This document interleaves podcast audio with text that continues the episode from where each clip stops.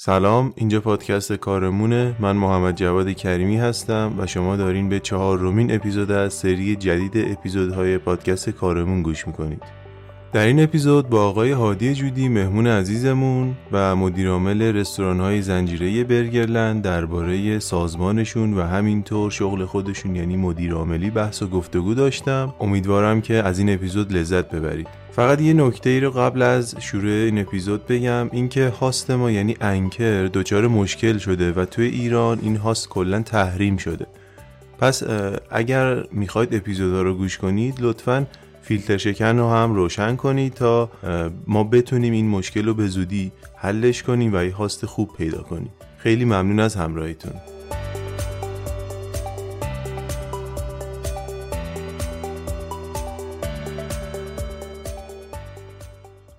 خب بریم دیگه شروع داستان پادکستمون. بله. اول دوست دارم خودتون رو معرفی بکنید. آی جودی اینکه شما خودتون تحصیلاتتون چی بوده و یه معرفی اجمالی از خودتون داشته باشین تا بریم سراغ بله. سوالای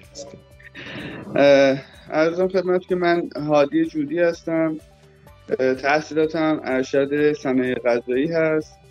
بعد و ام بی ای خوندم به صورت جداگانه تو دانشگاه تهران و اینکه حدود 15 سال سابقه کار اجرایی دارم به حال از زمان جدا که حساب جای مختلفی بودیم. توی کارخونه های تولیدی بودم. بیشتر قبلش یعنی قبل از برگرلند برگرلند میشه اولین تجربه یه رستوران زنجیره بود که من داشتم. قبلش خب توی شرکت های تولیدی کار می‌کردم. شرکت مانی بود که خوشبار و اینا محصولات خوشباری داره. بعد تو یک و یک بودم. یه مقطعی و کارخونه کننده کنسانتره و آب میوه اینا بودیم. بیشتر صنعتی کار می‌کردیم مثلا بگم من طرفدار برگرلند هم هستم البته.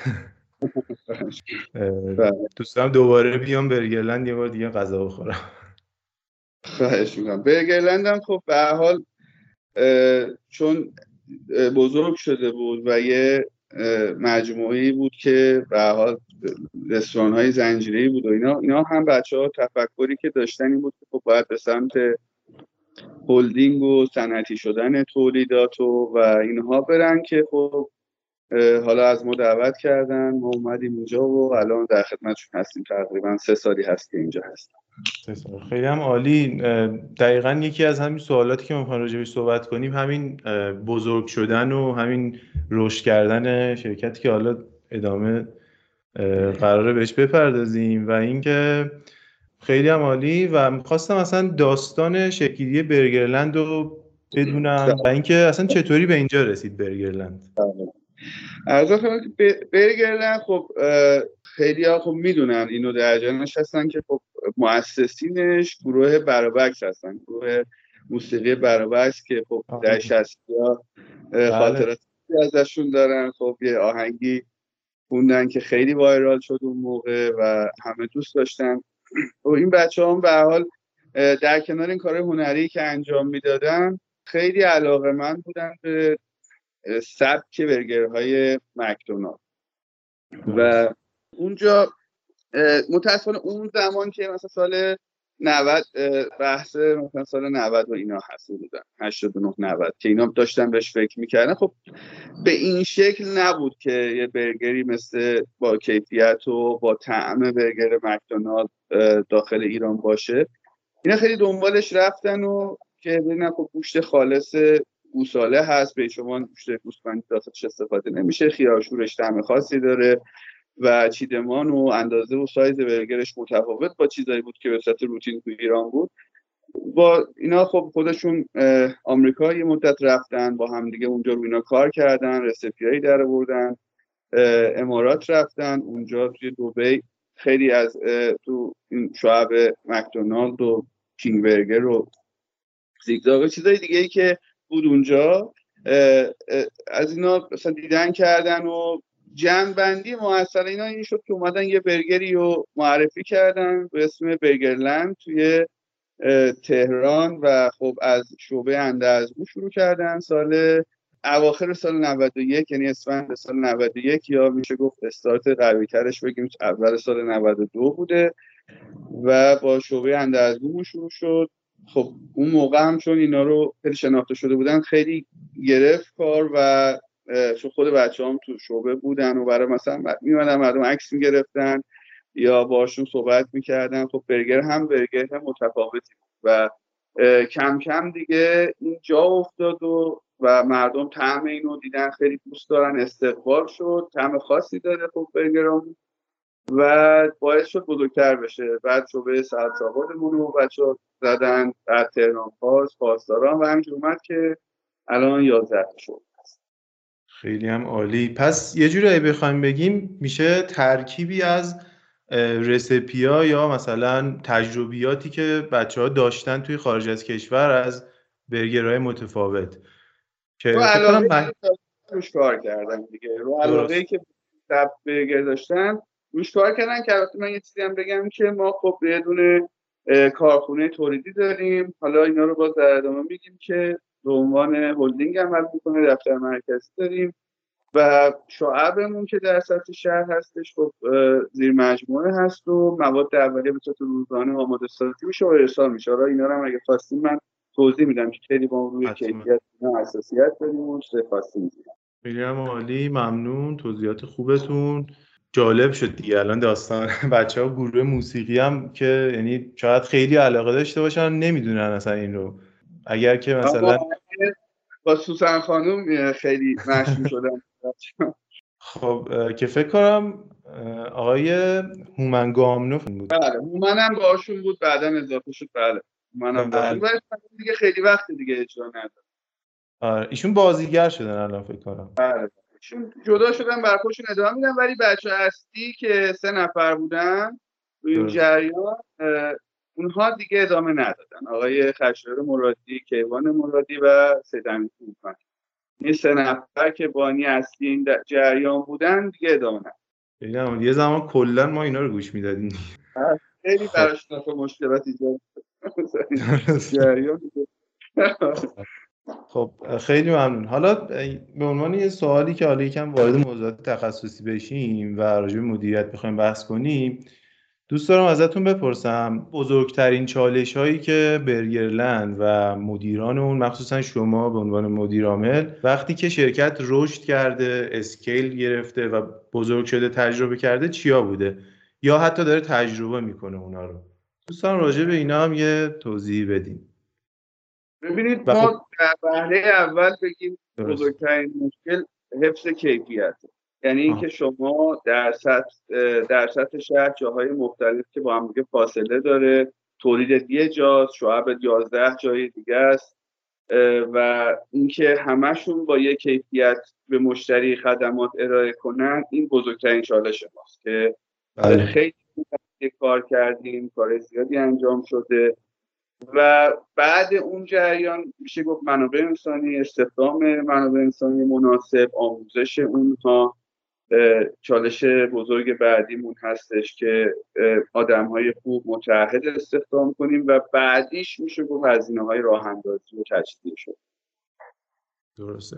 راجع به منابع انسانی صحبتی کردین آقای جودی. می‌خوام بدونم منابع انسانی برگرلند و شما چجوری متفاوت می‌کنید با مثلا حالا یه شرکت صنعتی یا خدماتی دیگه یا حتی یه شرکت غذایی مثل فرض بکنیم مثلا رقیبتون.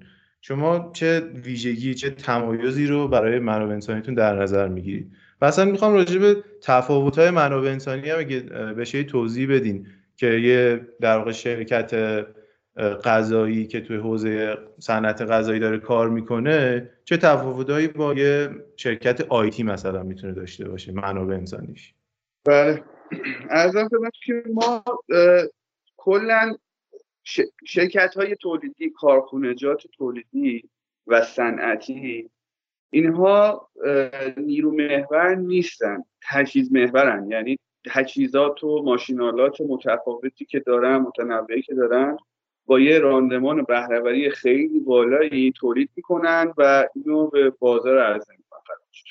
اونجا هم مشکلات نیرو هست ولی نه به یه, یه مجموعه مثل رستوران های که یا مشابه اینها که ما نیرو محور هستیم هست. یعنی خدمات ما با نیرو انجام میشه با نیروهای انسانی.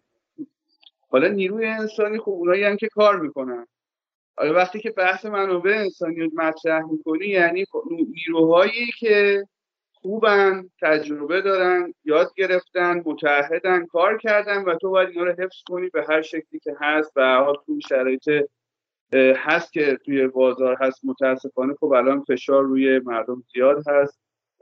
به طب این فشار روی پرسنل ما زیاده ده تا خرج نمی‌کنن. ولی خب با همه این چالش ها باید مبارزه کنیم. بریم جلو تا ببینیم ایشالا در آینده چه اتفاقی میفته داره بلکه این فشار روی مردم کمتر بشه. واقعا زندگی سخت شد. دقیقا نه می‌تونه کاری انجام بده چون از دستش بر نمیاد. واقعا حاشیه سودا کم شده و مشکلات خودش رو داره. از اون طرف هم واقعا نیروهای انسانی هم حق دارن که اعتراض داشته باشن یا ناراحت باشن از اینکه نمی‌تونن یه زندگی حتی معمولی برای خودشون داشته باشن که بتونن یه زندگی باشن. نمیشه متاسفانه الان. دقیقا درسته. پس یه جورایی می‌تونیم بگیم الان چالشی که توی منابع انسانی باش در ارتباط می‌تونن باشن مدیرا همین در واقع درست کردن یه شرایطی برای هم کارمندا هستش که بتونن حالا به قول شما تو این شرایط سخت یه زندگی نرمالی. داشته باشن. پس این چالشیه که واقعا سخته واقعا تو همه شرکت ها برای این کار کردیم. یعنی تا جایی که دستون برمیومد با تعریف KPI پاداش بهره وری یه سری چیزایی اضافه کردیم که تا حدودی بتونیم مثلا اینها رو یه ذره انگیزه بدیم بتونن زندگیشون رو بچرخونن تا یه ذره ببینیم شاید ثباتی پیدا می‌کنه که دوباره این اختلافی که بین سطح زندگی و درآمد ایجاد شده یک ذره کم شه. کاور. ایشالله که اینطوری باشه. واقعا آدم به امید زنده است. چیزی نمیشه. آره. چیزی که الان خب. فقط داریم مبارزه می‌کنیم بله. مقاومت می‌کنیم. دقیقا. فکر نکنم کسی باشه که بگه که نه خیلی اوکی شرایط. همه خوب داریم می‌بینیم دیگه. همه بله واقعا مشخصه. همه جا هست و واقعا همه تحت فشار هست. چیزی که واقعیت هست. نمیشه این کارش کرد. درسته دقیقا همینه. و ما فقط می‌تونیم امیدوار باشیم و تلاش کنیم. این کار دیگه نمی‌تونیم خیلی تاثیر منفی رو کار می‌ذاره دیگه. پرسنلی که اومده اونجا شرمنده زن و بچهش گرفتار. خدا نکنه که مشکلات درمانی داشته باشی. حالا ما مثلا اومدیم بیمه تکمیلی داریم. همه رو بیمه می‌کنیم. میگم تا جایی که همه چی قانونیه داره انجام میشه. ولی باز هم می‌بینی که واقعا گرفتاریایی که برای پیش میاد مثلا تاثیر مستقیم روی کارت می‌ذاره طرف نمی‌تونه سر کارش درست کار کنه تمرکز داشته باشه یا مجبور میشه هی از این شاخه به اون شاخه کار عوض کنه مثلا میاد اینجا فکر کنه اینجا درآمدش کمی میره جای دیگه باز می‌بینه همین میره جای دیگه باز می‌بینه همین یعنی همه دیگه دو شغل سه شغله دارن. و خب یه چیزی هم که به وجود میاد آدما فکر می‌کنن دیگه کار کردن تو مثلا یک جای تولیدی یا مهارت محوری که حالا توی صنعت شما آشپزی مثلا فرض کنید یه نفری که بلده فکر می‌کنید خب من برای چی بیام اینجا یاد بگیرم این کار و این مهارت رو؟ برم توی شغلایی که واسطه گریه اونجا کار کنم. سودی که اونجا می‌بره قطعا بالاتره و این یه فرهنگی هم داره به وجود میاره توی یعنی اوورده به نظر حتی. که جوونای ما حالا کسایی که می‌خوان کار کنن تازه شروع به کار کنن میگن ما بریم سمت چیزایی که واسطه گریه مثلا توی مشاوره املاک توی نمی‌دونم شغلایی که واسطه گریه کار کنیم و ولش کن من مهارت یاد نمی‌گیرم. و این فرهنگی به نظرم داره بد جا میفته یکم نظر شما هم دوست دارم بدونم.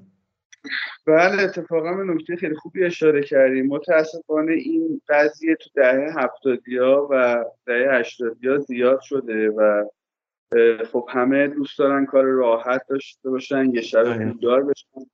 قبلا نبود بله پدر مادر خودشون نگاه می‌کنن. خیلی مثال ساده به شما بگم. میگه بابا این همه سال کارمند بوده چی داره؟ مثلا من برم یه جا کار کنم. یا مثلا یه شغل ساده ای داشته.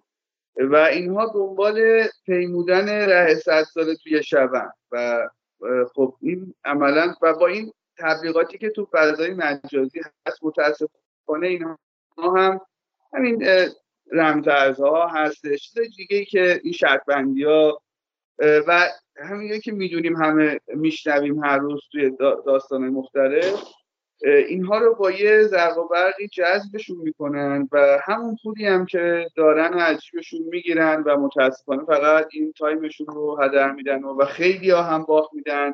یکی میره تو بورس باخت میده یکی میره یه جای دیگه. و دقت کرده باشین اینها از این استفاده می‌کنن. خب بعد سیستمی پشت این داستان هست که خب فکر می‌کنن براش مدل سازی می‌کنن و میان به یه طریقی این جوونا رو جذب می‌کنن و میگن بابا تو مثلا می‌خوای بری فلان جا ده ساعت در روز کار کنی چقدر می‌خوای حقوق بگیری؟ تو بیا اینجا یه ساله یه دونه ماشین خارجی زیر پاته. خب طرف واقعا فکر می‌کنه هم چیزی هست دیگه. میره اونجا تازه بعد یه سال می‌بینه که فقط جیبش رو زدن. و وقتش رو هدر کرد. خیلی از الان نیروهای ما اینجوری میان و میگن زندگی ما عدس دادم فلانم هیچی ندارم. یه ماشین داشتم فروختم مثل زمین داشتم فروختم رفت. الان اومده داره کار می‌کنه. یعنی متاسفانه این داستانم از این سو استفاده زیادی شده و یه عامل بعدی هم بر ما شده که همه کارآفرین الان این مشکل رو دارن. درست. امیدوارم این فرهنگ مهارت محوری هم جا بیفته دوباره مثل قدیم که خیلی اهمیت می‌دادن یعنی الان مثلا آره. درسته. یعنی پدرها حالا پدرهای ما مخصوصا می‌گفتن که برید سمت حرفه ای چیزی یاد بگیرید الان هم خیلی ها این عقیده رو دارن بعضی از جوانه ولی خب به قول شما خیلی هاشون ندیگه واقعا گذشته بله.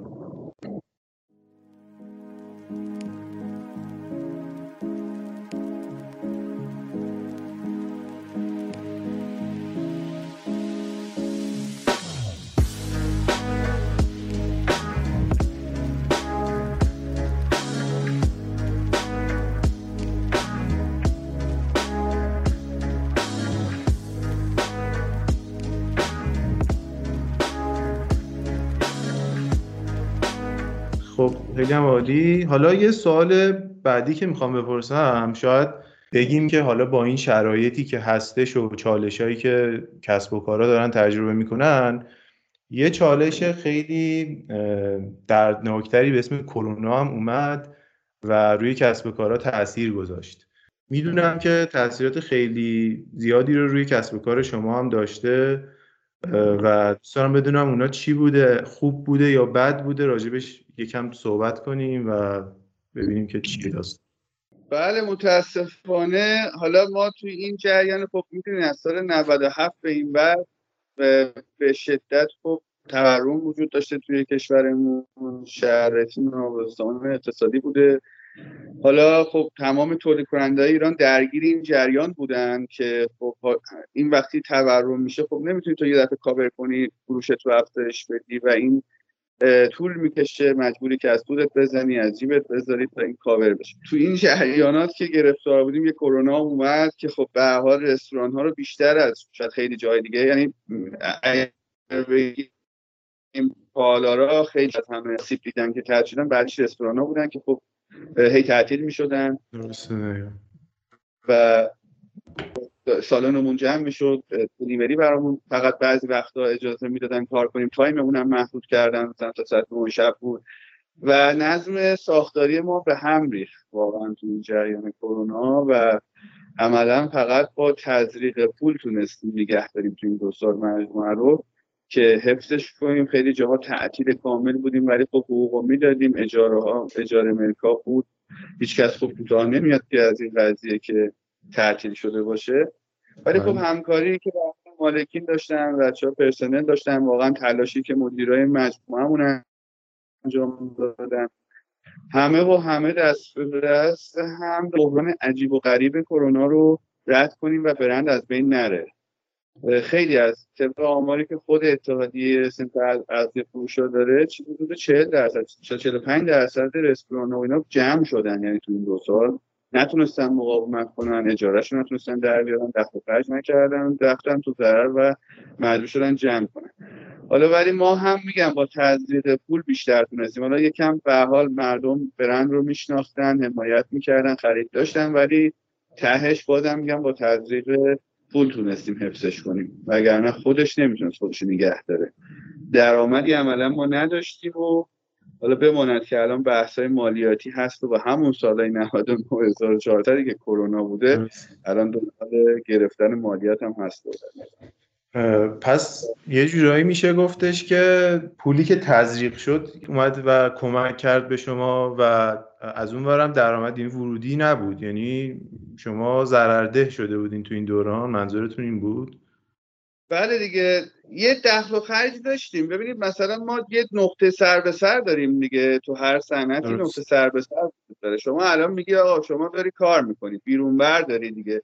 خب بیرون بر کاور نمی‌کنه هزینه ها تو که به. حال اون هم پرسنل داری نمی‌تونی که اینا رو بفرستی برن نباشن.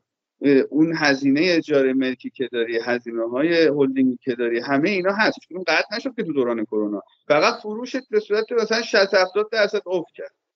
خب وقتی 70 درصد فروشت افت می‌کنه همه میگن خب داری کار می‌کنی ولی خب در نمیاره. آره کار می‌کنه یه ورودی پولی هم هست ولی کاور نمی‌کنه هزینه ها تو و مجبوری خودت از جیبت هم پول بذاری. و این اتفاق افتاد. دقیقا درسته. حالا یه سوالی که من دوستان بپرسم ازتون اینه که اگه شما برگردین به دوران کرونا یعنی شروع دوران کرونا که فکر کنم می‌شد اسفند سال 98 که اون محدودیت به وجود اومد چی کار می‌کردین که مثلا این تهدیدهایی رو که در واقع شما رو تهدید می‌کنه تهدیدهایی که درگیرش هستین رو بیاین تبدیل کنید به فرصت؟ البته خب در صورتی که امکان پذیر باشه. یه موقع می‌بینید برای صنعت شما که صنعت غذایی این اصلا امکان پذیر نیست. ولی خب یه موقع می‌بینید برای مثلا فروشگاه اینترنتی خب بهتره. اصلا تهدید که حساب نمیشه هیچ فرصت حساب میشه. مثلا چی کار می‌کردین که این شرایط در واقع بهتر شه؟ توی ساختاراتون توی فراینداتون چه تغییراتی رو می‌تونستین ایجاد کنین که این در واقع تهدیده یه مقدار بیا تبدیل فرصت چه یا حتی خونسا بشه؟ ما واقعیتش خب تیم واقعیت خوبی داریم. تیم مدیرا مدیران خوبی داریم و عملا به نظر من کار خاصی نمی‌تونستیم انجام. هر کاری لازم بود انجام دادیم. یعنی ما بلا فاصله اقداماتی که می‌تونستیم برای اینکه دوام بیشتری بیاریم رو انجام دادیم. بیرون بعد تقویت کردیم. غذاهای نیمه آماده اضافه کردیم که مردم توی خونه بپزن. و تا اونجا که می‌تونستیم هزینه هامون رو کنترل کردیم. یعنی بلا فاصله این کارها در حد یکی دو ماه انجام دادیم که الان هستیم هنوز. وگرنه خب از بین می‌رفت و کار خاصی برای ما نمی‌تونست. چون ما عملا تعطیل شدیم دیگه. دولت ما تعطیل می‌کنه خب چه کاری می‌تونست وقتی تعطیلی انجام میدی؟ غیر از اینکه فقط روی هم خیلی عالی. خب ممنون از توضیحاتتون.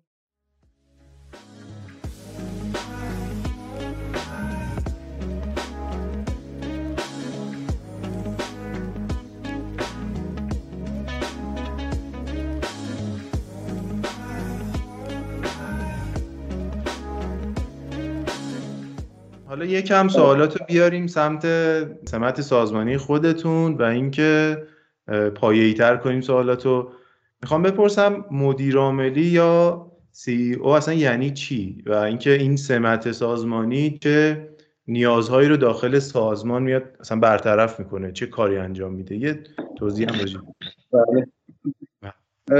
خب همون مدیر عاملی یا سی ای او که میگن خب همون چیف اکزیکیتیو آفیسره و این عنوان میشه گفت مدیریت ارشد اجرایی توی سازمان یعنی بالاترین مدیریت اجرایی زیر نظر مستقیم هیئت مدیره است. از طریق هیئت مدیره تعیین میشه سیاست های کلان مجموعه نوشته میشه ابلاغ میشه و مدیر مدیر عام اینها رو باید اجرا و خب برای اجرای این دستورات خب یه سری کارا باید انجام بده سری ابزارا داشته باشه و زیر مجموعه داشته باشه.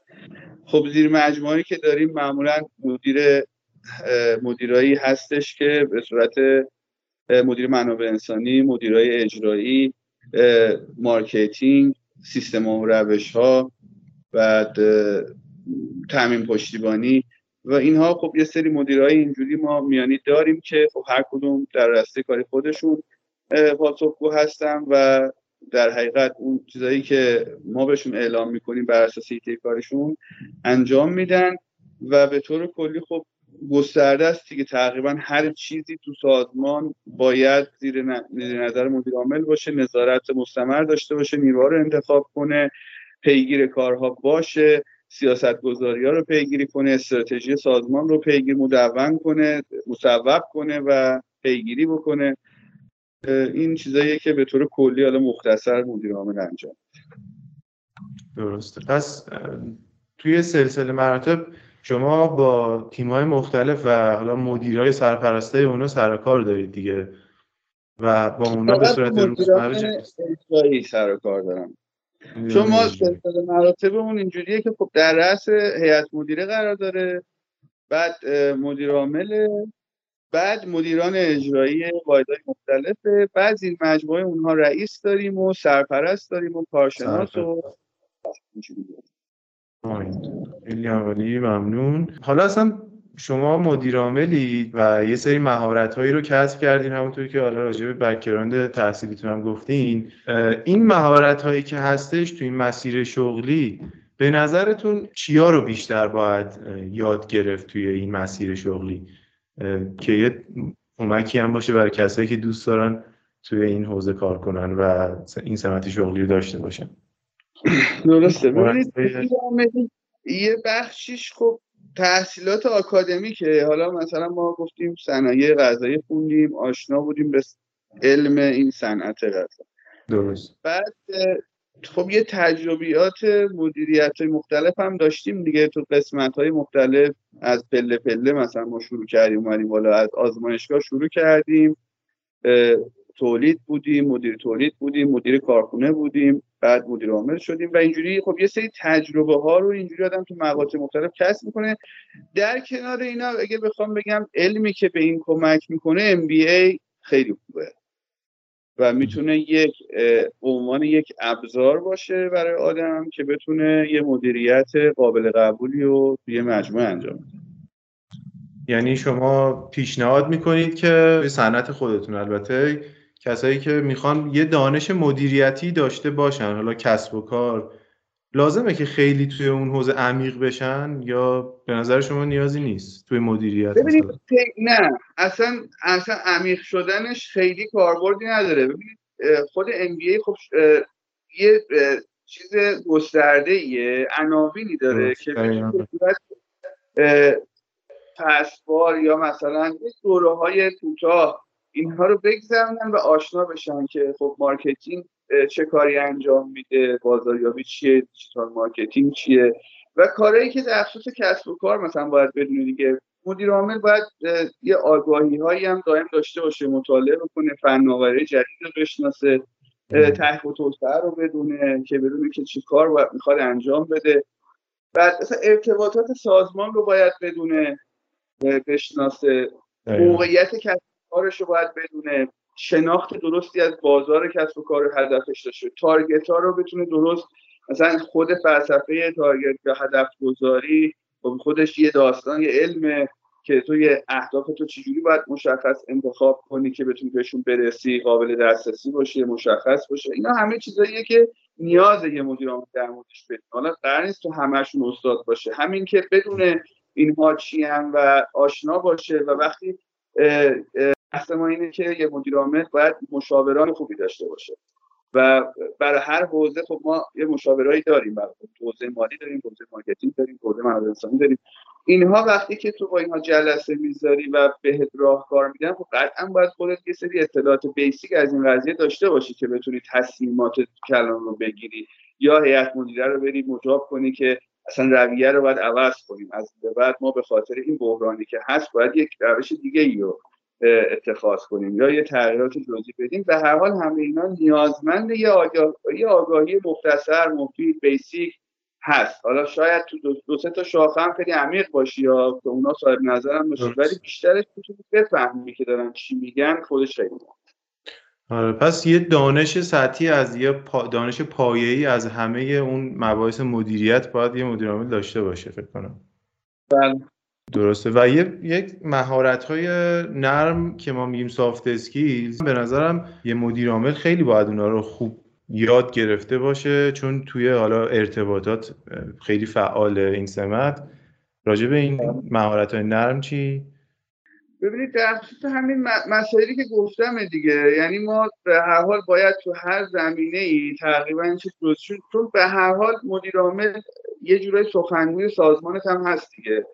باید بتونه در خصوص جلساتی که با جاهای مختلف شرکت های مختلف ارتباطاتی که داره با سازمان های دولتی با همه اینها یه آشنایی داشته باشه بتونه بره پیگیری کنه. یه جواز کسب داره گرفته میشه.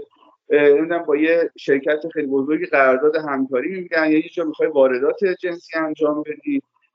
اینها همه چیزاییه که نیازه. یعنی مدیر عامل باید به هر حال درگیرش هست. اصلا نمی‌تونی بگی که نیست و نه. چقدر مشاور داشته باشی وکیل داشته باشی باز هم تهش تصمیم گیرنده ای و باید یه آشنایی داشته باشی. اگر هم نداری باید بری دنبالش آشنا بشی باش.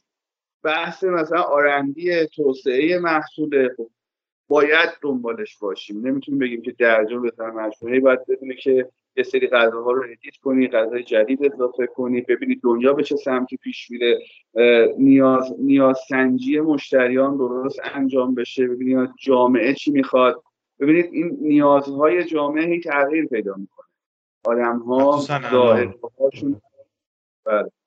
ذائقه ها عوض میشه و وقتی که شما یه ذائقه جدیدی میاد باید بهش آمادگی داشته باشید. همین کرونا باعث میشه که خیلی از چیزا عوض میشه. مردم خیلی از الان رفتارهاشون رو عوض کرد کرونا. باعث شد که ما مثلا قبلا اگر دلیوریمون یه عددی بود x عدد الان دو x عدد. مثلا چرا؟ چون مردم دیگه عادت کردن به خرید غیر حضوری. یا همین فروشگاه های که هستش فروش آنلاین هستن. ببینید چقدر توسعه پیدا کردن توی واقعا. زمینه ها اینطوری. رفتار عوض رفتار عوض میشه درست پذیر باشیم. دائما در حال مطالعه باشیم آگاه باشیم بدونیم که چه اتفاقی داره اطرافمون میفته و بتونیم در خصوص تغییرات محیطی عکس عمل خوب و به موقع داشته باشیم. خیلی هم عالی ممنون. توضیح جالبی بود.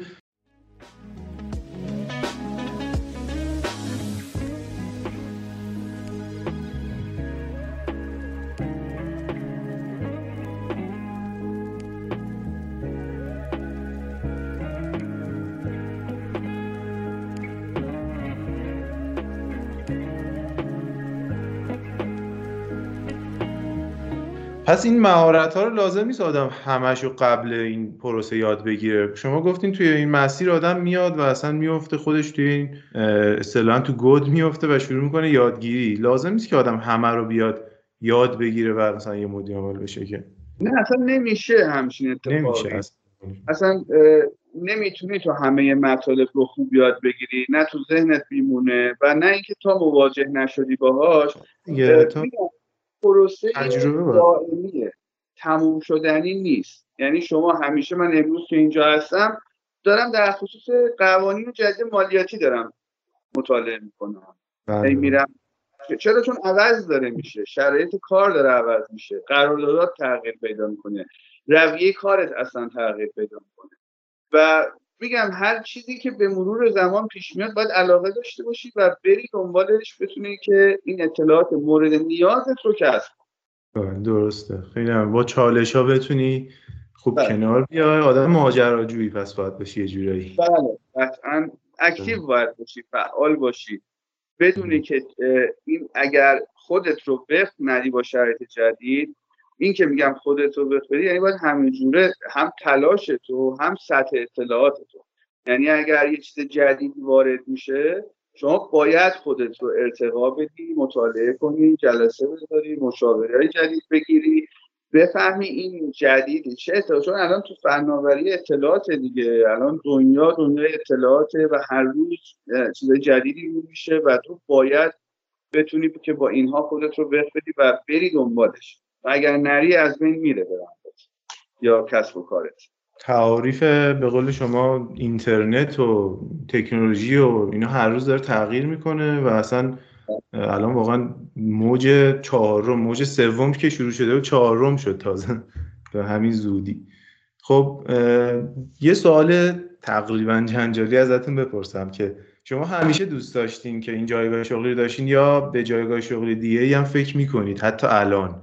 که مدیر عامل این مجموعه هستین من الان خب واقعیتش رو بخواین میشه گفت یکی از تارگت هم بوده ولی نه من بیشتر خب به هنر علاقه داشتم ولی خب مسیر زندگی جوری بردمون جلو که الان فعلا توی این سنف و صنعت و جایگاه هستیم.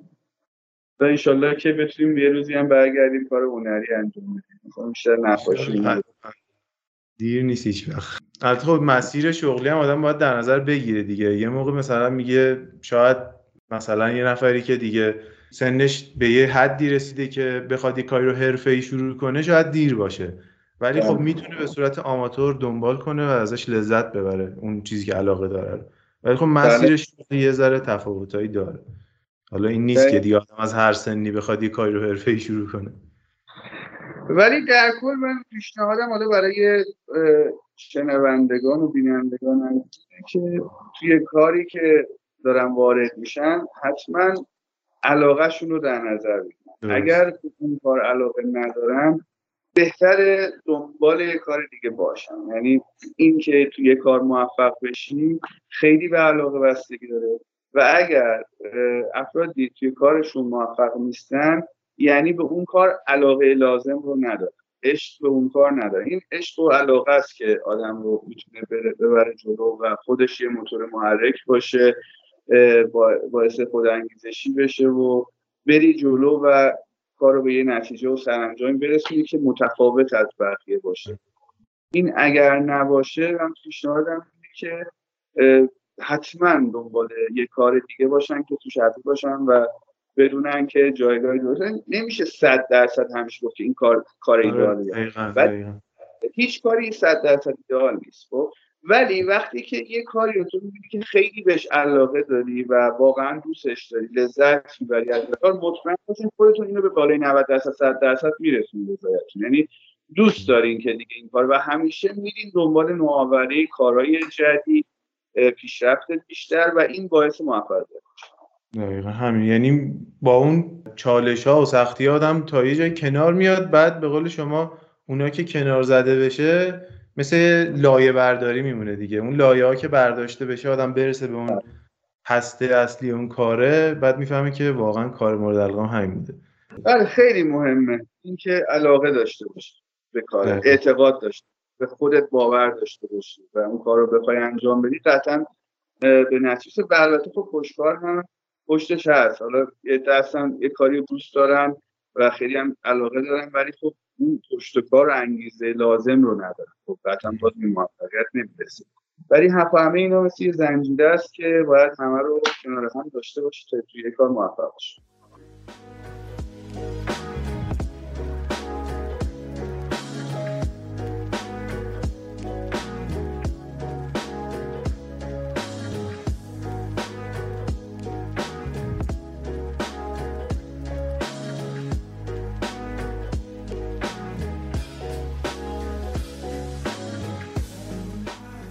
راجب شغل صحبت کردیم. توی صحبت اخیرتون الان اشاره کردین که گفتین مخصوصا الان که جامعه داره خیلی تغییر می‌کنه و گفتین که داره علم و اینا کلا به سرعت اتفاق میفته محیطمون. مثل قبل نیست دیگه. محیط اتفاقا داره به بله. سرعت میفته عدم قطعیت پیچیدگی. این برنامه ریزی که شما بر سازمانتون انجام میدین و ما باید بیایم دقیقا همون روش هایی رو استفاده کنیم که مثلا ده سال پیش استفاده میشه یا نه.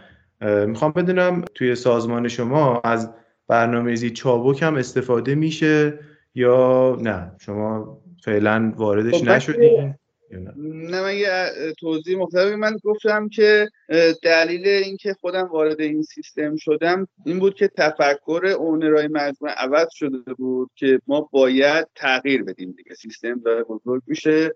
به روز باید کار کنیم سنتی کار کنیم و یه سه تغییرات اساسی بنیادی نیاز و ما وارد این سیستم شدیم. خب اولین کاری که کردیم تشکیل یه تیم مدیریتی مناسب با و با پرسنل که داشتیم از استفاده از تجربیات و افراد خبره که تو سازمانمون بود و و اومدیم برای همین امر چابکسازی که وجود داره چابکسازی سازمانی چابکسازی خب تعاریف زیادی داره کاربردهای زیادی هم داره. بیشتر چابکسازی اومد توی پروژه ها مطرح شد که مثلا یه پروژه وقتی با, با سیستم چابکسازی یه سری کارا انجام میده که خب این باعث میشه که انعطاف پذیری زیاد میشه و اون سرعت و پاسخگویی میشه گفت که سریعتر و به موقعتر انجام میشه توی سازمان. با چالش هایی که درون سازمان یا بیرون سازمان انجام میشه. ما اینو چابکسازی سازمانی باید انجام بدی که خب ماندگار باشه و فرایندها جوری تعریف بشن که همیشه تو به, یه مسیری که می‌خوای بری کوتاهترین مسیر رو انتخاب کنی. بهترین و کوتاهترین مسیر. حالا نه اینکه فقط کوتاهترین بهترین و کوتاهترین مسیر رو انتخاب کنی به یه هدفی برسی.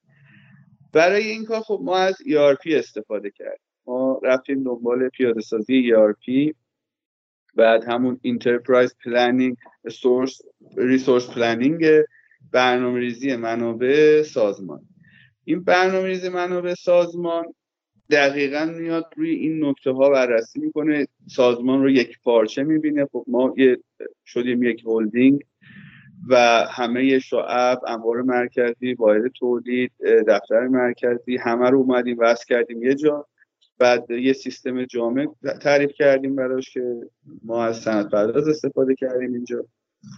و توی این سیستم و ساختار خب همه چی به هم وصله. از درخواست سفارش برای خرید یک کالا تا خریدی که میاد تو انبارت میشینه اونجا فرابری که تولید درخواستش میده انجام میده شعبه درخواستش رو میده براش ارسال میشه فروش میشه و فروشه بارگذاری میشه و انحرافات مصارف همه چی داخل این در میاد و ما یه کنترل جامعی روی تمام فرایندهای سازمان داریم. یعنی ما اومدیم که اول همه فرایندها رو نوشتیم شناسایی کردیم بهترین با استفاده از علم صنایع و تجربه و خبرگی سازمانی.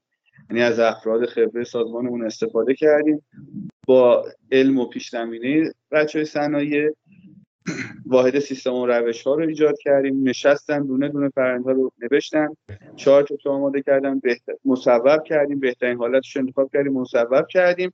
و اینها رو دادیم برامون کد نویسیش کردن و با کد نویسی که انجام شد دیگه یه مسیر و فرایند ایجاد شد که مثلا سفارش کالا اینجوری فلانی درخواستش رو تو سیستم می‌ذاره فلانی تاییدش رو انجام میده فلانی می‌خره این میاره تحویل می‌گیره و تولید ازش استفاده می‌کنه برابری می‌کنه میفرسته شعبمون و سعی کردیم تمام فرایندها رو بیاریم داخل سیستم جامع.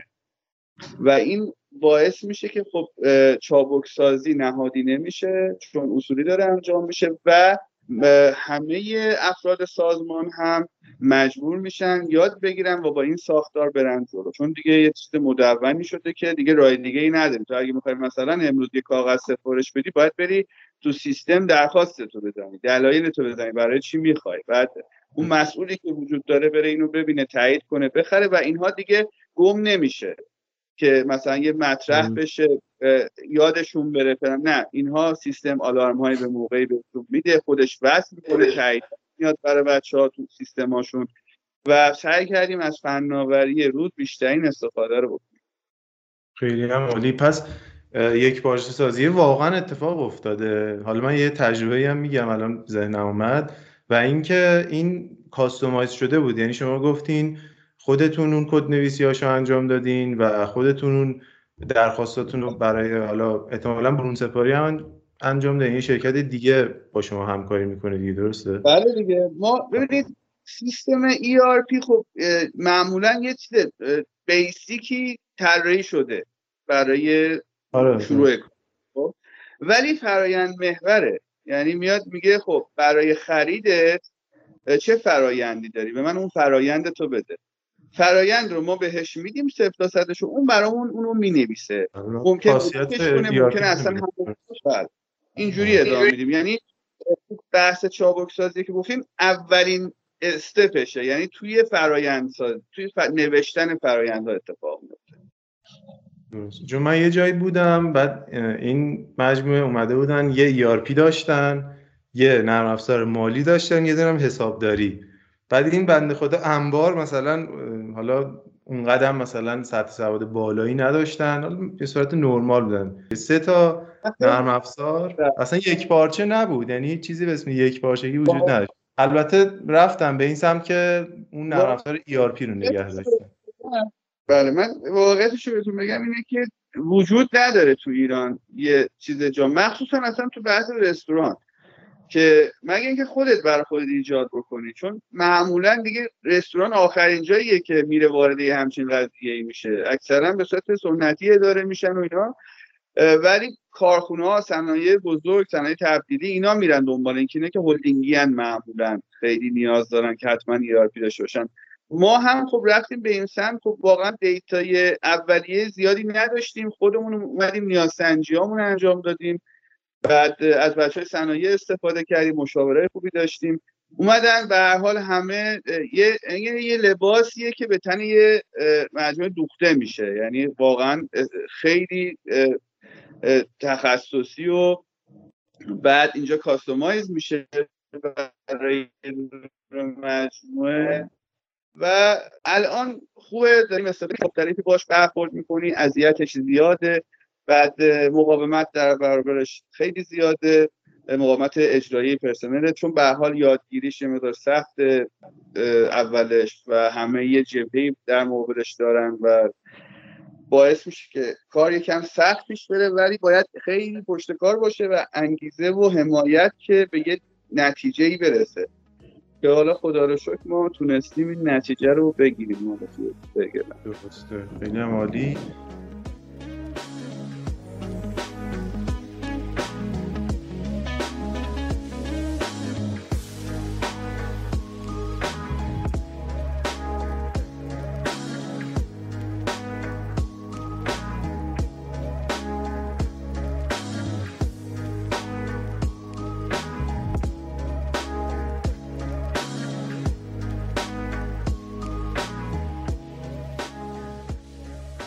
بعدی منم جواب دادین البته آقای جودی این که ضرورت پیاده سازی برنامه‌ریزی چابک چیه تو سازمان ها. گفتید که حالا داره بزرگ میشه. یعنی مجموع خودتون مثال زدین که داره بزرگ میشه و ما رفتیم به این سمت که باید این در واقع تو این تغییراتی که اتفاق میفته سریع ترین راه و, و مناسب ترین راه رو انتخاب کنیم.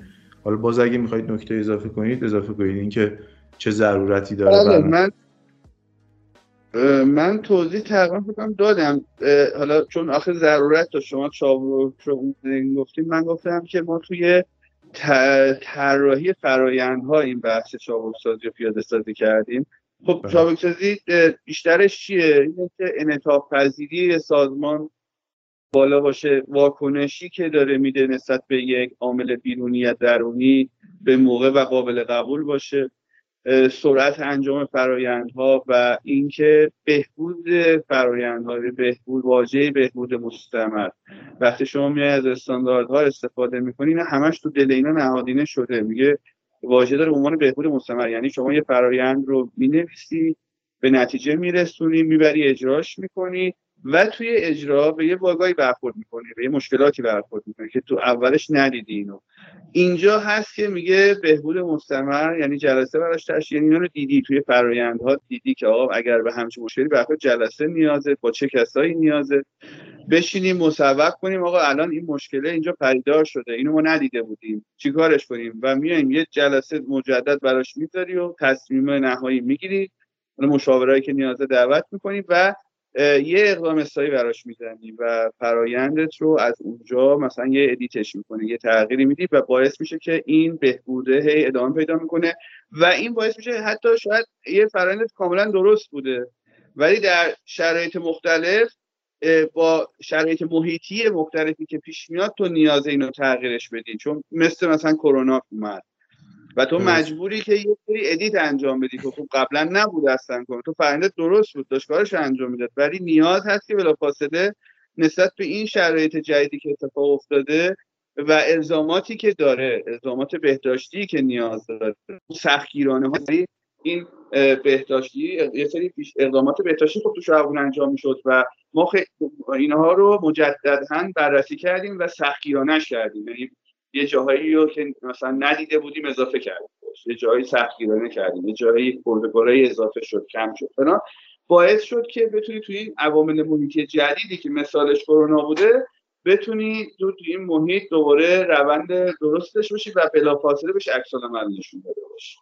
عکس العمل درست من العمل سریع درسته. و تو صحبتاتون هم اشاره کردین قبلش که از KPI استفاده می‌کنید. می‌خوام ببینم ابزار مدیریتی که استفاده می‌کنید. حالا اگه یه اشاره گذران بکنید کافیه ممنون میشم. مثلا KPI چیزای دیگه استفاده می‌کنید بله. ما ببینید توی واحد سیستم و روش ها خب تیمی هستن که بچه مسائل رو میارن روی کاغذ. برای هر واحد برای شعبمون بس یه سی های عمل کردیم تعریف شده. برای بچه منابع انسانی همه واحد ستادی و عملیاتی و اجراییمون اومدیم یه سری های تعریف کردیم که به عنوان مثال تارگت هاشون چیه عملکرد شاخص های عملکردی براشون در نظر کم میشه KPI بر اساس اینها هر ماه ارزیابی میشن. این تیمی داریم که ارزیابی می‌کنن اینا رو. امتیاز میدن. خب بر اساس این امتیاز هم براشون پاداش عمل کردن. مثلا حتی جریمه هم ممکنه بشه. بعضیاشون که جایی که کمه جریمه میشن جایی که خوبه. ولی خب آره دیگه ارزیابی باید. کمک کنیم جریمه نکنیم. پس اسمش واقعا ارزیابیه. تشویق بله واقعا. نه نه واقعا ارزیابی. بر اساس ارزیابی تشویق هم داره یه مکانیزم یه مکانیزم کاملا مشخص و تدبیر شده داره. یعنی بر اساس چیزی درستی انجام میشه. خیلی هم عالی ممنون. و دیگه سوالات ما تمام شد. یه سوال به عنوان سوال آخر فقط می‌خوام ازتون بپرسم که آخرین کتابی که خوندین چی بوده و درباره چه موضوعی هست و چه کتابی رو پیشنهاد میدین؟ حالا ممکنه همین کتاب باشه ازن بله. من کتاب خب بیشتر ما مقاله و اینا من خیلی بیشتر می‌خونم چون بر اساس موردهایی که برام پیش میاد مطالعه برندهایی که انجام میدیم کار جدید بیشتر مقاله ولی کتاب هم به حال می‌خونیم آخرین کتابی که خوندم برای همین ERP بوده. کتاب متعددی برای ERP من خوندم چون داشتیم تو سازمان پیاده می‌کردیم. ERP هم مدیریت منابع سازمانی بوده. اثر نوشت مهندس محسن شکوری بوده. و کتابی هم که می‌تونم معرفی کنم که کاربریتر و جنرالتر باشه هفت عادت مردان موثره که برای کسایی که می‌خوان کارآفرین باشن یا توی کارشون موفق باشن کتاب هفت عادت مردان موثر درسته؟ بله، استفان. کاوی کلی اگر بخوام بگم همونجوری که بین صحبت هم گفتم با چالش بزرگی که حالا مثلا مجموعه داره حفظ کیفیته به خاطر شرایط محیطی و افزایش تورمی اینا که وجود داره خیلی سخته واقعا. حتی ما بعضی جاها زیان رو تحمل می‌کنیم به کیفیتمون دست نمی‌زنیم شاید جز معدود برندهایی باشیم که گوشت خالص گوساله استفاده می‌کنیم به صورت روزانه تهیه میشه و همه مواد اولیه مثلا لبنیاتمون همه به صورت روزانه میاد و روزانه هم به شعب ارسال میشه. کارخونه داریم که اونجا تولیدات اونجا انجام می‌گیره و برای اینکه کیفیت رو بتونیم یکسان داشته باشیم. مثلا اگه یه سوسی تولید میشه گوشی تولید میشه مرغی فرایند میشه روش همش یک جا به یه شکل انجام میشه و به همه شعب توضیح میشه تحت شرایطی بهداشتی و این حالا با این کار و کنترل کیفیتی که هم توی ما یه واحد کنترل کیفیت هم داریم که هم بازرسی شعب رو داریم میرن اونجا توی شعبه بازرسی انجام هم کار کنن و می‌خواستم حالا این اطمینان رو بدم که واقعا روی کیفیت خیلی حساسیت وجود داره و به هیچ عنوان حتی زیان هم دادیم دست نبودیم کیفیتمون و امیدوارم که روز به روز بهتر هم بشه و امیدواریم اتفاق بیفته و ایشالله همیشه این کیفیت برگرلند رو به رشد باشه و. بشه یکی از واحد سی هم داریم رستوران واحد مارکتینگ و سی داریم که خب کارشون همین نظرسنجی از مشتریان از جلسات منظم هفتگی و ماهانه تشکیل میشه برای سی و دقیقا تو اون جلسات بررسی میشه مشکلاتی که کامنت هایی که مشتری دارن نظراتی که میدن یه سیستم درستی برای جذب این نظرات داریم و اونها همه تحلیل میشه و براشون اقدامات اصلاحی در نظر می‌گیریم و سعی می‌کنیم که بلافاصله اقدام مناسب براش انجام بدیم که مشتریان راضی باشن. همیشه درصد رضایت رو نیستن این نظرسنجی که میگید حالا به صورت کیفیت یعنی برای بررسی کیفیت می‌خوام بدونم به صورت حالا آنلاین هم برگزار میشه یا فقط به صورت تلفنی و ایناست؟ نه نه.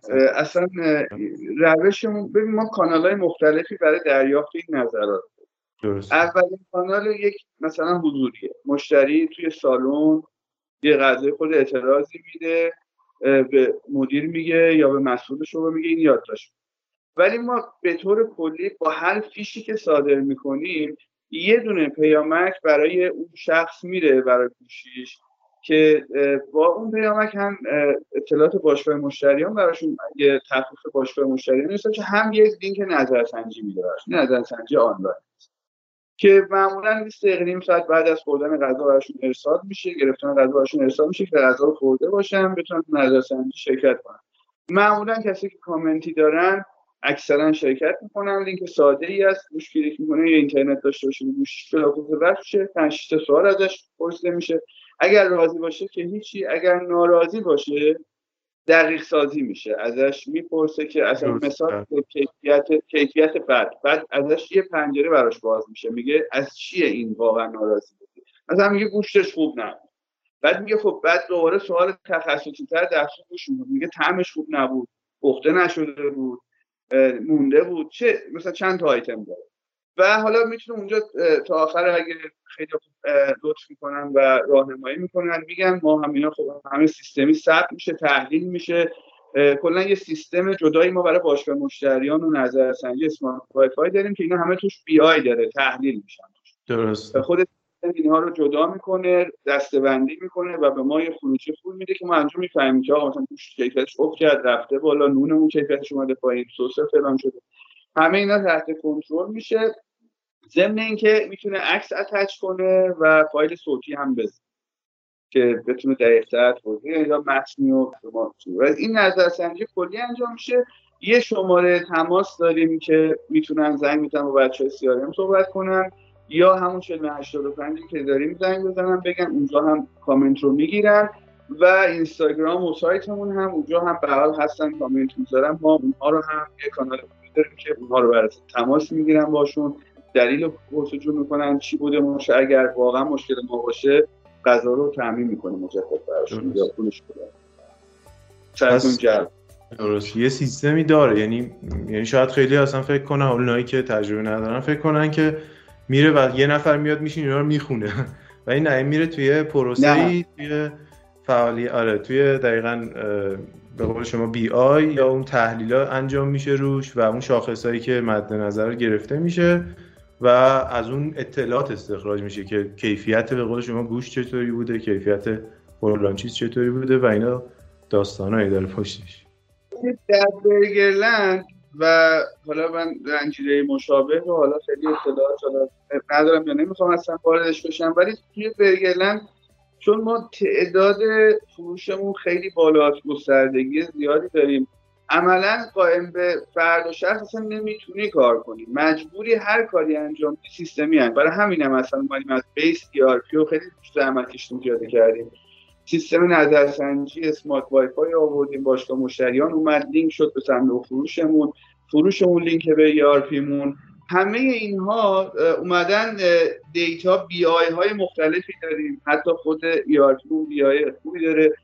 سیستم فروشمون BI داره. باشگاه مشتریان BI جدای خودش رو داره ولی اینها به هم دیگه همشون لینک هستن. یعنی ما می‌تونیم قشنگ data ی فروش تو بگیری نظرات رو بگیری و اینکه این سیستم می‌تونه نظرات خیلی زیاده. واقعا مثلا ما تعداد فروش رو خیلی بالاست تعداد نظرات خیلی بالاست. اصلا با اینکه یک نفر بشه با اکسل اینا رو درست کنه نمیشه واقعا. ولی این خب سیستم های خوبی طراحی شده. خودمون بهشون صحبت کردیم. این چیزی که می‌خواستیم و برامون نوشتن کدش رو نوشتن و باعث شده که خروجی و گزارشاتی که می‌خوایم دقیقا چیزی باشه که برگرلند نیاز داره و تشکر می‌کنم ازتون.